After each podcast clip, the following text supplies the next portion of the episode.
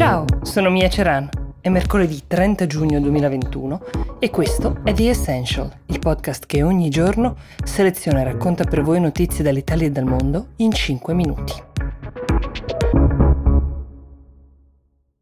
Parto da una richiesta di un'ascoltatrice, anche se questa non è la puntata del sabato, quella che come ormai sapete è creata con le vostre richieste, già che ci sono, ve lo ricordo, le potete mandare a essential-willmedia.it però questa è una richiesta che si scrive perfettamente nell'attualità di oggi e riguarda l'Etiopia. Forse ricorderete che diversi mesi fa vi parlai del Tigray, questa regione un po' sconosciuta, almeno ai più, eh, dove a novembre le forze di ribelli hanno iniziato ad avanzare per prenderne il controllo. Sono passati più di sette mesi e complice il fatto che è anche molto difficile reperire informazioni per la scarsità di mezzi di connessione, um, di accesso, se ne è parlato pochissimo, fino a qualche giorno fa, quando queste forze regionali, che ora si fanno chiamare TDF, cioè Tigray Defense Forces, hanno annunciato di aver preso la capitale, Mekelle.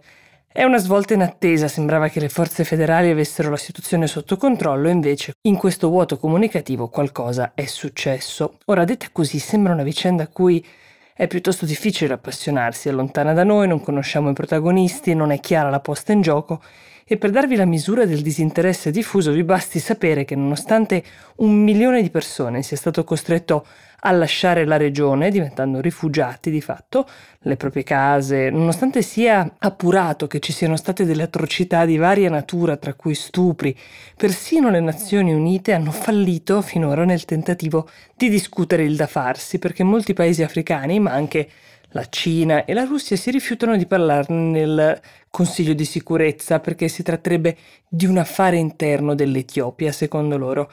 Al contrario, Gran Bretagna, Stati Uniti e Irlanda hanno richiesto un dibattimento pubblico sul tema che potrebbe già avvenire venerdì. Nel frattempo, come è difficile entrare per i giornalisti, lo è anche per coloro che lavorano nelle varie ONG, che cercano almeno di porre rimedio al dramma della fame, un dramma negato dallo stesso presidente Abiy, premio Nobel tra l'altro per la pace, il cui operato però non rispecchia assolutamente questa onorificenza. Intanto perché ai lavoratori delle ONG deve essere permesso di lavorare in sicurezza in quanto attori neutri in questi campi e nel corso degli ultimi mesi ben 11 cooperanti, tra cui 3 medici di Medici Senza Frontiere sono stati uccisi. Ho provato a darvi il quadro generale senza tentare di semplificare eccessivamente la vicenda e soprattutto senza indicare i buoni e i cattivi, perché come spesso accade in guerra, da entrambe le parti ci sono mandanti ed esecutori di stupri, di uccisioni e responsabili dei morti, dei rifugiati e degli affamati,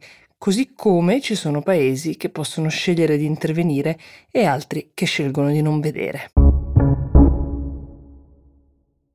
Restiamo in Africa perché vi voglio parlare di Jacob Zuma. Jacob Zuma è stato presidente del Sudafrica fino alle sue dimissioni nel 2018. Ha vissuto una carriera politica fatta di grandi scandali, scandali per corruzione, per racket. Ha generato nei cittadini sudafricani sentimenti molto divisivi. La notizia arrivata ieri della condanna a 15 mesi di carcere per oltraggio alla corte, sostanzialmente significa che non è mai voluto comparire in tribunale, non si è mai presentato per gli svariati processi a suo carico negli anni. Si inserisce perfettamente nella sua parabola politica e racconta bene come lui abbia sempre rifiutato di riconoscere l'autorità del sistema giudiziario sudafricano, rifiutando di fatto di farsi giudicare e quindi anche condannare. Ora non ha più la possibilità di ricorrere in appello ed è tenuto a presentarsi in una stazione di polizia entro i prossimi quattro giorni. La sua tesi è sempre stata di essere una vittima, vittima di un complotto politico ai suoi danni e la sua risposta alle accuse di corruzione è sempre stata invocare il complotto. Le accuse di corruzione non sono la ragione che ha portato alla sentenza, ma sono il grande sottotesto. In molti si domandano se poi adesso effettivamente lui si consegnerà alle autorità. Sua figlia ha scritto via social media che uh, lui ha tutta l'intenzione di farlo e che è anche ben disposto.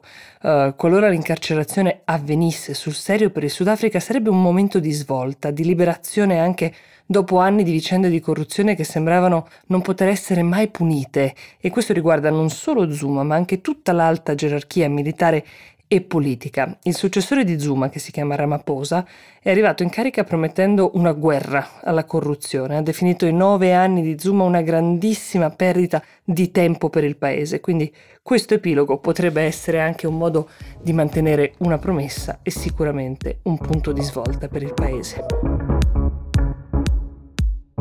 The Essential per oggi si ferma qui, io vi do appuntamento a domani. Buona giornata.